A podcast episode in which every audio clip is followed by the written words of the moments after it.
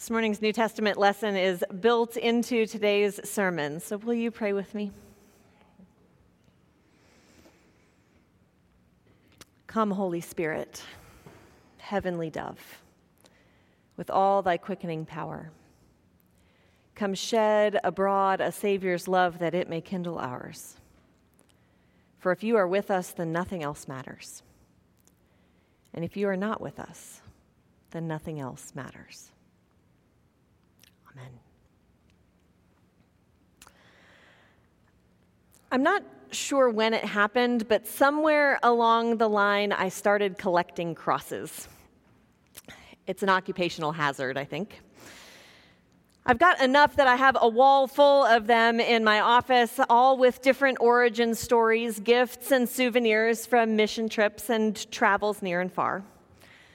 Some of them are shiny and polished. Others have the rough edges of an old rugged cross. I have one made out of a bullet from the Liberian War, a visible depiction of the suffering that humans can inflict upon one another.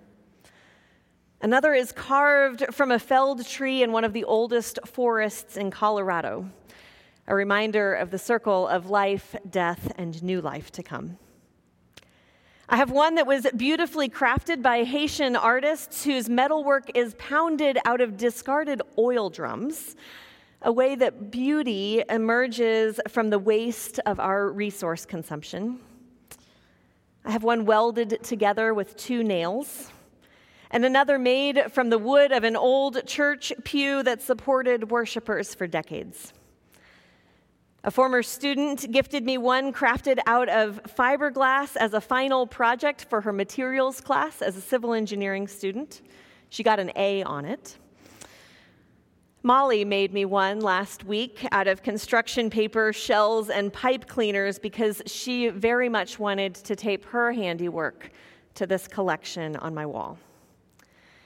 And the gift of that collection is that it reminds me of how complex and multi-layered this central symbol of our faith is.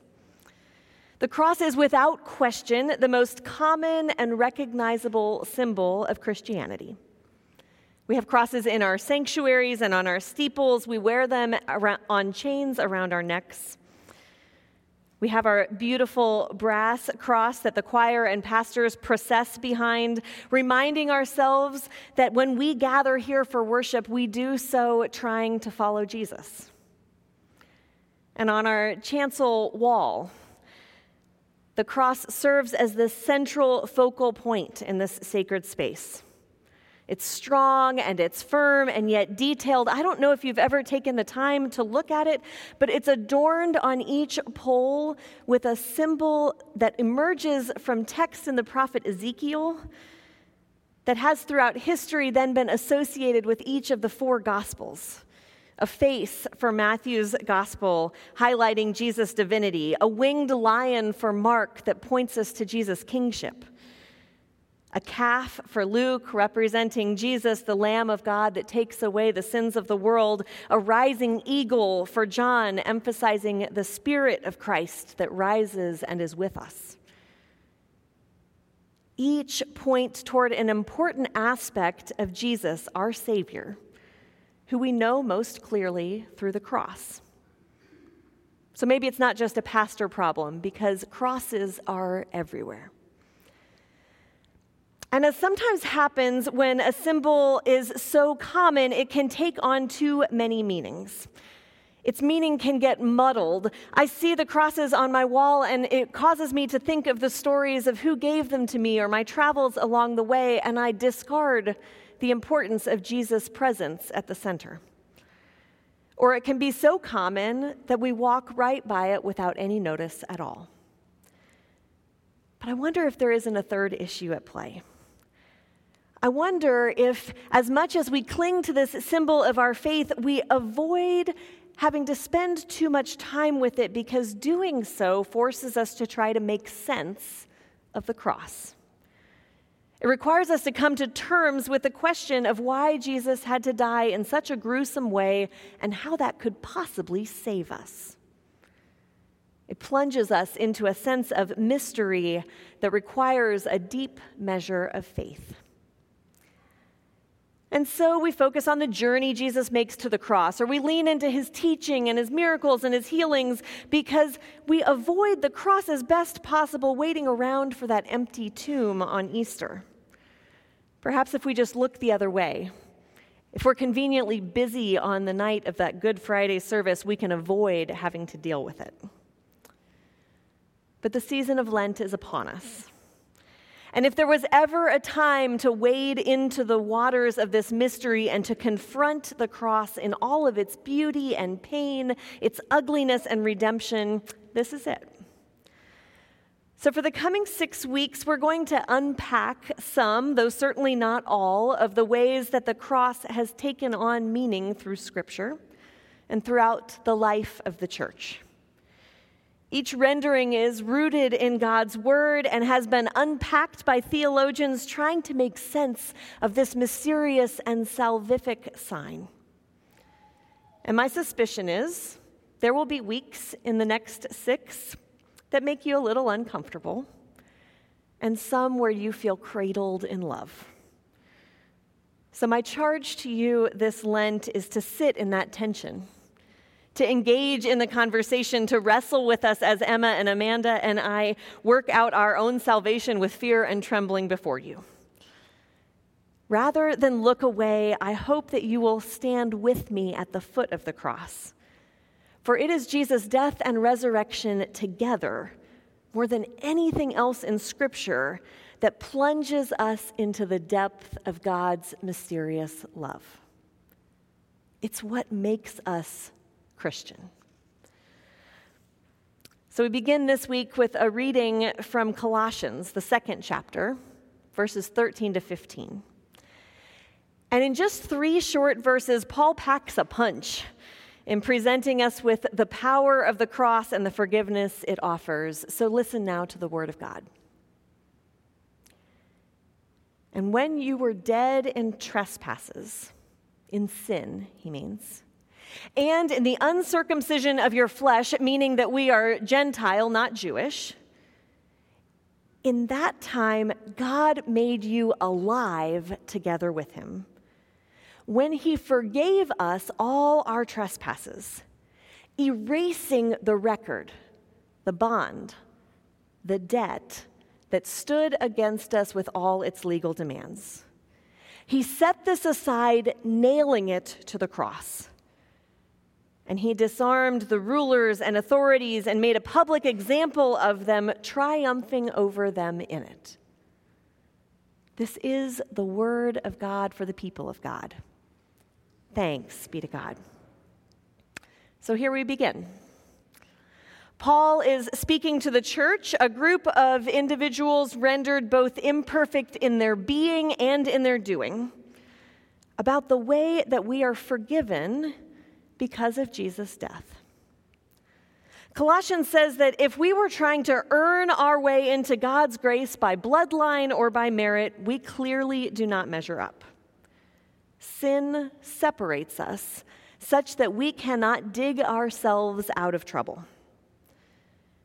And I don't think that I have to make a case for the brokenness of the world today.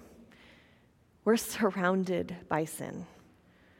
On a global scale, Ukraine is fighting an unprovoked war with Russia, where civilians and children this morning are dying in a brutal conflict. And the world is trying to curb Russia's aggression with punishing sanctions. At home, we're collecting food for ICM during Lent, and thousands are going to walk in the Hunger Walk this afternoon because our resource and wealth distribution in this state means that 1 in 6 experience hunger on a regular basis. In our own mundane lives, we have to admit that we have fallen short in our actions and attitudes and what we have done and what we have left undone. Psalm 51 summed it up for us. For I know my transgressions and my sin is ever before me. If we're honest with ourselves, we know that we are imperfect. Sin separates us from one another and God at every level. But we also long for it not to be that way. We long to be forgiven, to be set free from the weight of all that we carry around, to live in a world that looks like the peaceable kingdom, the new heaven and the new earth. And sometimes we summon our Protestant work ethic and think that we can earn our way out of this reality. If we just do enough good things, it will offset all of the ways that we have failed. But the truth is we can't save ourselves. And so Paul this morning points us to the cross and offers us this good news. It's not us, but God, through Jesus on the cross, who forgives. God makes us dead to sin and alive with him through Jesus' act of forgiveness, which we know because our sin is literally nailed to the cross. The sin of the world, Paul says, is assumed by Jesus, who died for us. We are forgiven and freed by his death to live in the light of God's grace, and thanks be to God for that. This classical narrative is deeply grounded in Scripture and has given us the understanding that theologians call substitutionary atonement theory. The idea that Jesus serves as a substitute, bearing our burden, experiencing the punishment, holding the debt for all of our sin on our behalf. And Jesus was, in other words, his death was necessary because only a perfect human can set us right with God. And Jesus was perfect because he was uniquely atoned at one with God. So this gift of forgiveness from God through Jesus gives us new life and freedom and grace that we don't deserve, and it is really, really, really good news. We say it every week because we need to hear it again and again. In Jesus Christ, we are forgiven. But if what you're hearing, if that explanation makes you squirm a little bit, you're not alone. Because if you push too hard on this reality, this story of Christ as our sacrificial substitute, we start to get into some difficult waters. For all of the good news that this explanation offers, it also runs the risk of making God the Father, the first person of the Trinity, appear cruel, shall we say? It causes us to ask, where is the justice in killing Jesus, who is perfect and doesn't need to be forgiven? Does this mean that God needed a sacrifice, and the sacrifice of his own son, no less, to set right some anger that God had toward us because of our sin? Does it glorify suffering? And the reality is that each of those critiques is real and perhaps justified. Our theories of atonement reflect our human wrestling and our efforts to make sense of the cross, which is ultimately phenomenal and mysterious and a divine gift. When we look upon the cross, we're trying to make sense of a senseless death in Jesus' crucifixion. And not only to make sense of it, but to transform this pivotal event, the crucifixion, into something that is merely the state's power to kill, into God's power to forgive and reconcile through sacrificial love. So even if our explanation of this divine gift is imperfect, it doesn't make the forgiveness Jesus offers us in the cross any less true. We can hold it all in tension, all of those things that make us feel uncomfortable, and look again at the cross and say, is there yet something beautiful here? Something true? Something saving? And when we do, in the center of the cross, what we find is the heart of God, who desires to be for us. If forgiveness is God's gift on the cross, then when we look at the cross, we see not just senseless death, but God who is for us, even to the point of it costing God, of God suffering for us. Theologian Fleming Rutledge carries this thread line through. She says, everything that the Son of God has done during the entire span of his life, from incarnation to crucifixion, was done for us. No one in creation has ever been able to live for us in the way that Jesus does, because he's begotten of the Father and not created. The gift Jesus offers in forgiveness is that the weight of judging ourselves or others, of sorting out what is owed to right our wrongs, all of that is removed from our hands. Jesus Christ becomes the judge. But rather than putting us on trial, he steps in for us to be the one judged as well. If all of this feels too theoretical or philosophical, I can understand. As much as our spirits yearn to be set free from sin and the guilt that we carry around, the concept that Jesus forgave our sins on a cross some 2,000 years ago can feel like a conceptually great idea that doesn't change our day-to-day life. But what if it translated into actual debt forgiveness? Into actual dollars and cents. A number of churches in recent years have tried to reflect the power of Jesus' forgiveness and make this divine gift real in human lives. Inspired by none other than John Oliver on his show Last Week Tonight, a church in Bristol, Tennessee took $10,000 and paid off over $1 million in medical debt for more than 500 individuals and families in Tennessee and Georgia.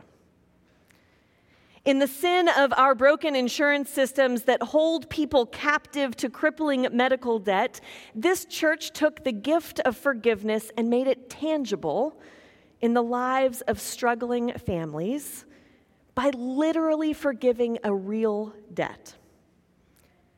The church expected nothing in return. You didn't have to write him a thank you note. You didn't have to go to worship there. The families did nothing to earn this gift. They didn't apply. They didn't receive debt forgiveness because they'd been particularly good people. They did nothing except find themselves in a state of indebtedness that was impossible to escape after health events beyond their control. And the effect of forgiveness of this debt is that they were set free. Free from burden and fear and anxiety, free to live, free to give back to their communities in gratitude, free. Imagine receiving a letter in the mail that the medical bills you had no way of paying were suddenly erased. Now imagine that's how God feels about all of us and the weight and burdens that we are carrying around. It's as if God adds all of that up and says, through my son Jesus, I'll take that on for you. My love for you is so great that whatever the cost, even the cost of my son's life, I will erase that debt and the burden that you carry. You are forgiven. You didn't earn it. You don't deserve it. It's a divine math problem that makes no more sense than $10,000 being able to erase $1 million. But through my son's death on the cross, you are forgiven and you are free. At the center of the cross, we find forgiveness. And when we gaze upon the cross in all its beauty and mystery, we find a God who is for us, even to the point of death. And that, my friends, is good news. As we journey together this Lent, may we walk in the light of that undeserved grace. Amen.